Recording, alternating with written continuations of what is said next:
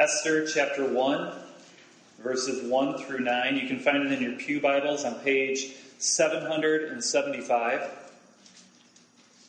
775.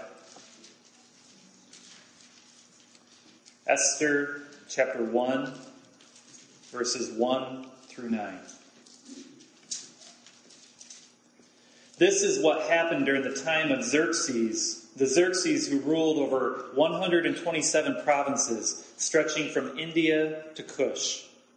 At that time, King Xerxes reigned from his royal throne in the citadel of Susa.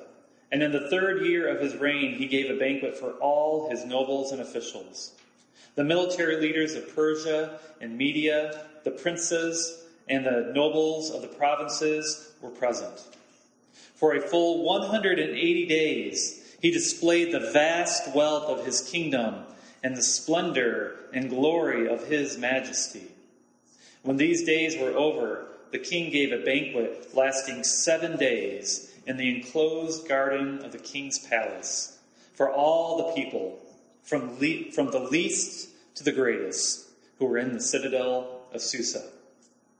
The garden had hangings of white and blue linen fastened with cords of white linen and purple material to silver rings on marble pillars. There were couches of gold and silver on a mosaic pavement of porphyry, marble, mother of pearl, and other costly stones. Wine was served in goblets of gold, each one different from the other. And the royal wine was abundant, in keeping with the king's liberality. By the king's command, each guest was allowed to drink in his own way. For the king instructed all the wine stewards to serve each man what he wished.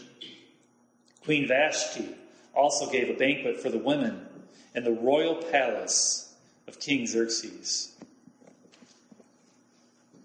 These are the holy words of God. May all who hear them give glory to his majesty. Today we begin our study through the book of Esther. But before we stick our toes in the water, I, I, want us to take a step backwards from the shore, just for a moment, so we can gain a full view of what we're diving into. Esther is a unique book in a couple of ways. The first is that the book is titled after a woman. Only one other book in the Bible does this. Second, and even more peculiar, is that Esther is the only book in the Bible that doesn't reference God anywhere, not by name nor by title. In fact, religion isn't even mentioned, though there is a slightest hint of God as one religious practice briefly shows up. This being the case, some theologians have looked down upon this book. Listen to what the great reformer Martin Luther had to say concerning Esther. I am so great an enemy to Esther that I wish it had not come to us at all, for it has too many heathen unnaturalities. Now, I'm a fan of Martin Luther, and I'm grateful for everything that he did for the church. But the man was not always right. Thankfully, Esther has come to us, for it truly is a valuable book to the church. And I would go further to argue that the, the author purposely left out any mention of God in order to magnify a certain aspect of how God commonly deals with man. But we'll have to journey through this story to figure that out. Now, Esther was written as a historical narrative. Facts of history are discussed. The things we will read about, they really did happen. Even though this is the case, the author controlled which facts to put in and which facts to leave out. In other words, while the account is true, this narrative is guided towards an intended purpose of the author. For instance, King Xerxes was a major player in world history. His victories and defeats in battle are legendary. Yet that part of Xerxes' life seems to be of little importance to the writer. Instead, the author wanted to focus more on the king's relationship with his wives. For it is there that the real story happens. In essence, while Xerxes was off making a great name for himself, making his name renowned throughout the world, there was this little side story that barely registers as significant on the world stage. Yet, in the eternal scheme of things, this side story has far greater impact.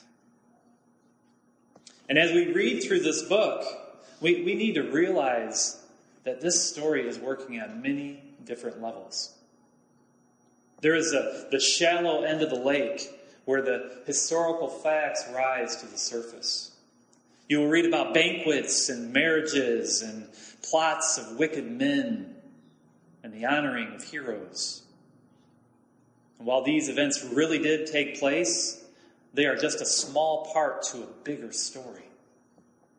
For as we wade deeper, we find that that greater story that is underneath. A tale where one can grasp God's purpose in allowing such historical events to take place. As he fulfills his promise to rescue his people from exile and return them to the promised land. And finally, as we swim out farther, past the point where your toes can touch the bottom, we will see types and shadows of the greatest story of them all. In many ways, Esther points to that grand meta narrative of man's fall into sin and God's redemptive work through his son Jesus upon the cross.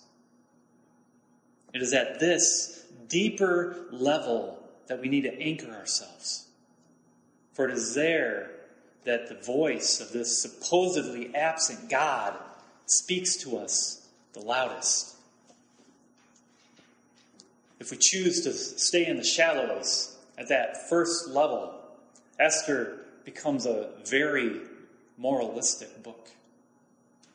We will begin to judge certain characters as good or evil based on their behaviors, whether or not we think that they are praiseworthy or detestable. When in fact, every character in this story has their moral flaws. If such a legalistic approach is taken, God will be silent, and there will not be much, there will not be much gained from our reading. So I'm asking you to suspend any moral judgments on these characters, for that is missing the point. You'll see heroes doing things you disagree with, and you will see despicable men playing the roles of champions, doing the upright thing.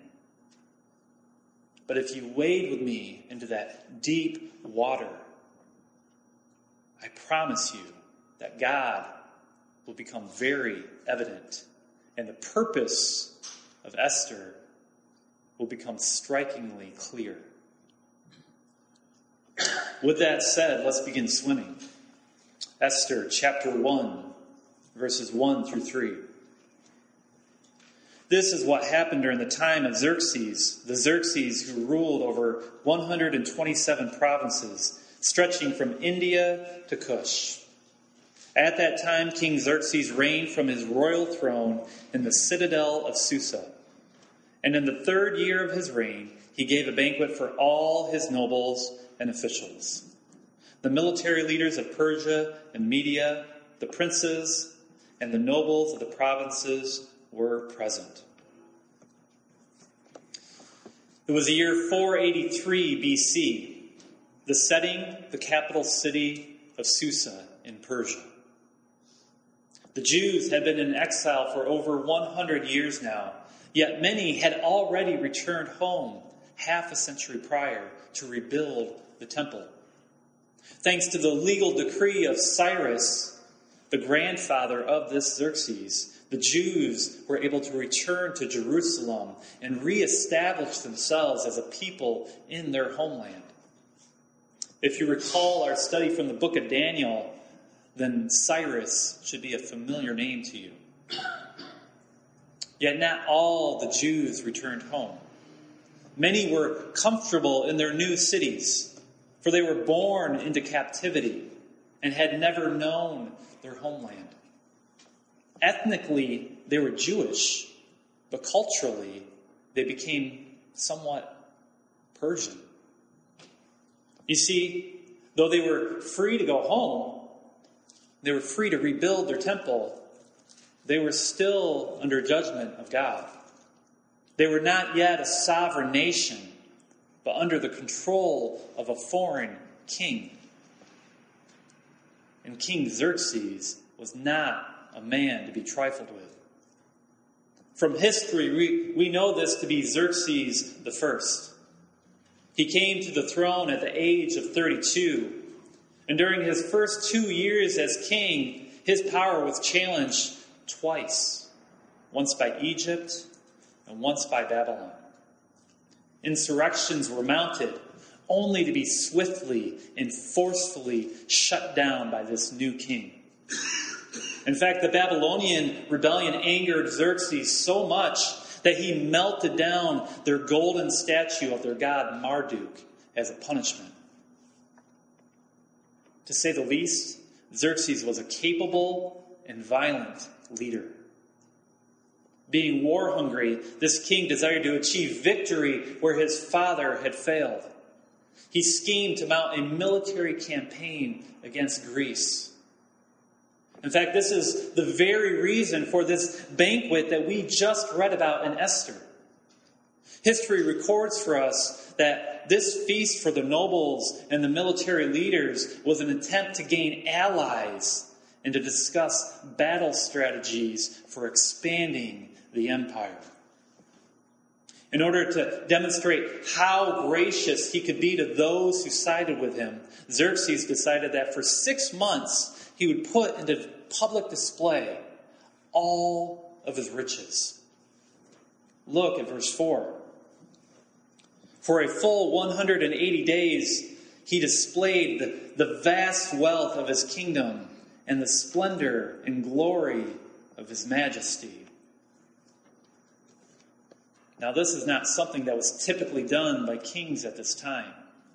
For half a year, Xerxes brought into public view his possessions, showing off his magnificence. And we know that Xerxes had treasures in abundance. It is said that more than a hundred years later, when Alexander the Great finally defeated the Persians and entered into the palace of Susa, that even he was dazzled by the massive amounts of gold and silver that were hoarded there. He found roughly 1,200 tons of gold and silver bullion and another 270 tons of gold coins. That is Fort Knox esque. Xerxes wanted the world to know that he was rich and that he was glorious. He needed to prove to his generals and to the leaders of those 127 provinces that joining him in this war against Greece would be a financial boon to them. Yet a demonstration of his magnificence and wealth wouldn't be enough. They needed to see that he was generous as well. Hence, a seven day feast was in order. Look at verses 5 through 8. When these days were over, the king gave a banquet lasting seven days in the enclosed garden of the king's palace for all the people from the least to the greatest who were in the citadel of Susa. The garden had hangings of white and blue linen fastened with cords of white linen and purple material to silver rings on marble pillars. There were couches of gold and silver on a mosaic pavement of porphyry, marble, mother of pearl, and other costly stones. Wine was served in goblets of gold, each one different from the other. And the royal wine was abundant in keeping with the king's liberality. By the king's command, each guest was allowed to drink in his own way. For the king instructed all the wine stewards to serve each man what he wished. In the ancient Near East, the climate was hot and dry. In closed gardens, they offered shade and refreshment and even entertainment. Often, exotic animals and plants were, were brought from afar to be put on display. The Persians called these gardens paradida. The Greeks pronounced that word paradisos, and is where we get our English word paradise. What about a zoo? A zoo, yeah, because of the animals. It's recorded that Xerxes himself made extensive renovations to the city of Susa. So much, so much of what we read in these verses probably was a result of his work. Owning such a, owning such a garden demonstrated his opulence. Blue and white linens, purple material, marble pillars, couches made of gold and silver. In fact, the, the Greek historian Herodotus records for us that these so- sofas, they weren't just plated with gold and silver, but they were made of solid gold and solid silver. And Xerxes offered to his guests uniquely crafted golden goblets to drink their wine. This is a host who is gracious. His graciousness outshone the rest. And from verses 7 and 8, we read that the wine flowed freely. Each guest was allowed to drink in his own way. What is meant by this is that there were no rules. Normally, at such feasts, guests could only drink when the king had raised his goblet. Xerxes set aside that rule for seven days, offering to the people as much to drink as they desired. And wine in Susa wasn't cheap. It had to be imported in from the different regions of the empire. So to say that King Xerxes spared no expense is an understatement. And it wasn't just the men who were having a good time. Look at verse 9. Queen Vashti also gave a banquet for the women in the royal palace of King Xerxes. We are now introduced to another character in the story Queen Vashti. It's not sure if that was her real name or not. In Hebrew, the word sounds like beautiful woman. The closest Persian word is vahista, which means best. Most likely, the author is calling the queen by his own little nickname in order to emphasize her beauty. We won't get into the details of this this week about Queen Vashti. But it should be known that a, that a good time was being had by all, both men and women. King Xerxes lavishly took care of not only his generals and vassal rulers, but their wives as well. The splendor of the king was on display, and it was glorious to behold.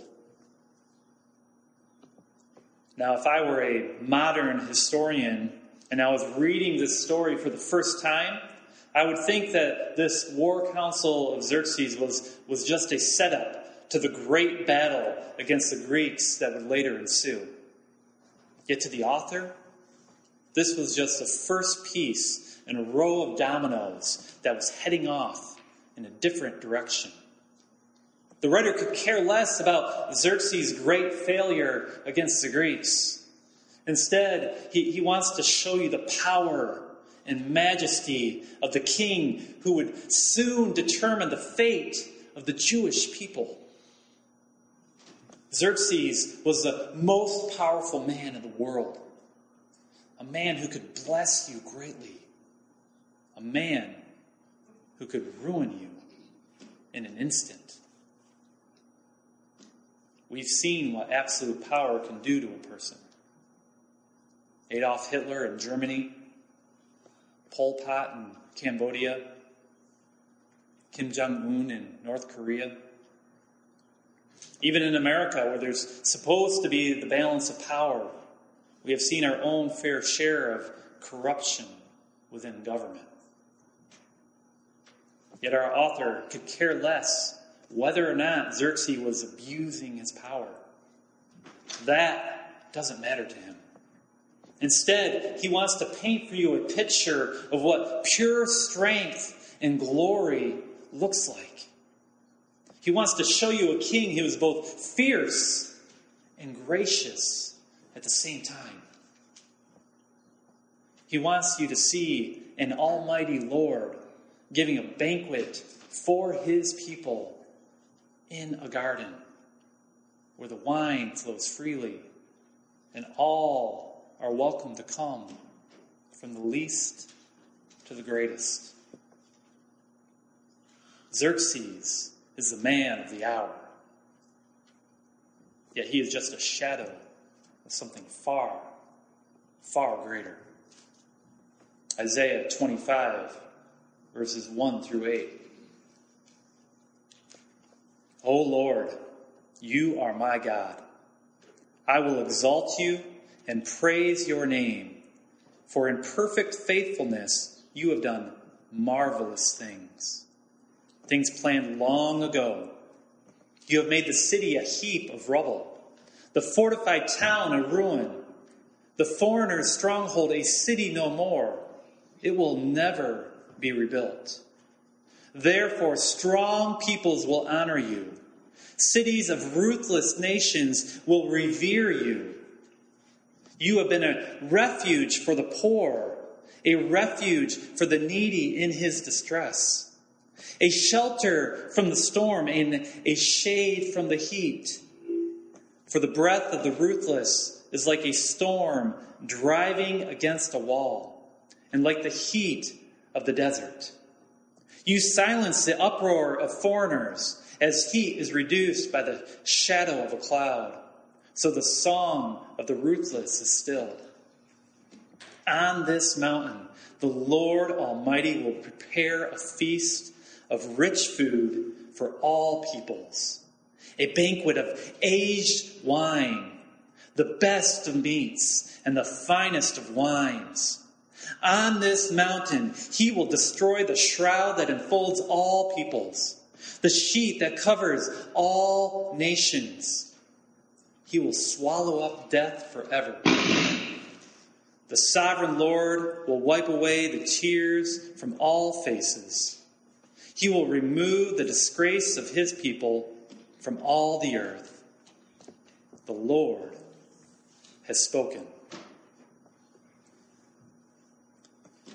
by taking you to this royal banquet of King Xerxes, the author of Esther directs your attention to a greater king who gives a grander banquet.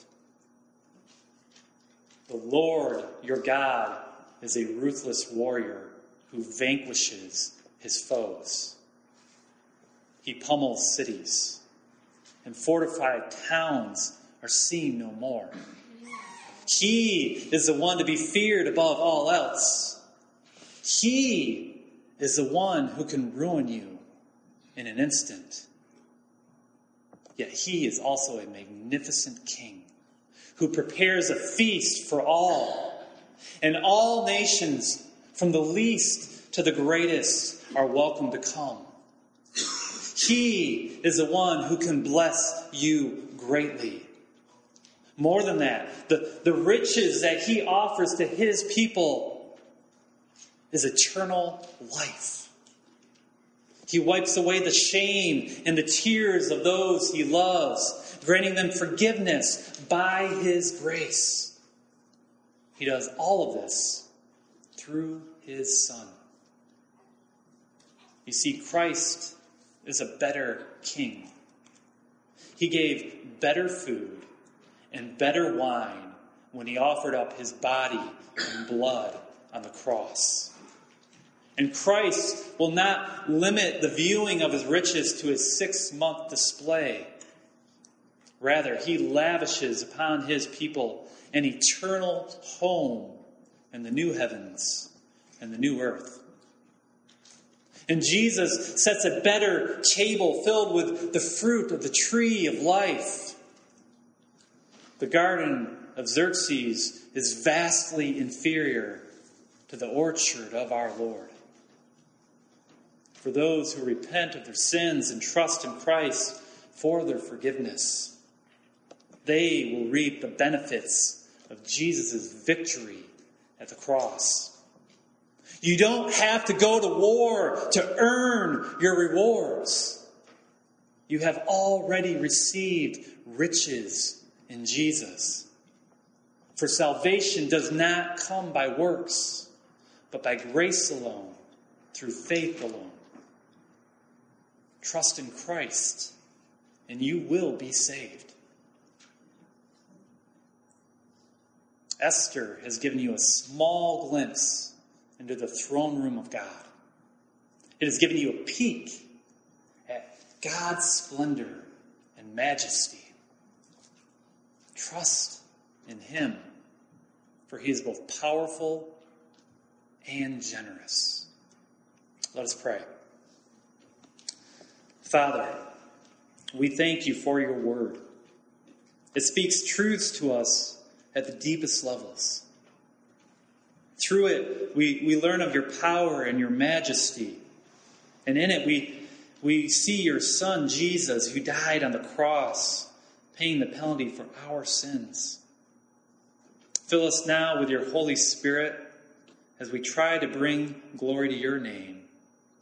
We pray this in Jesus' name.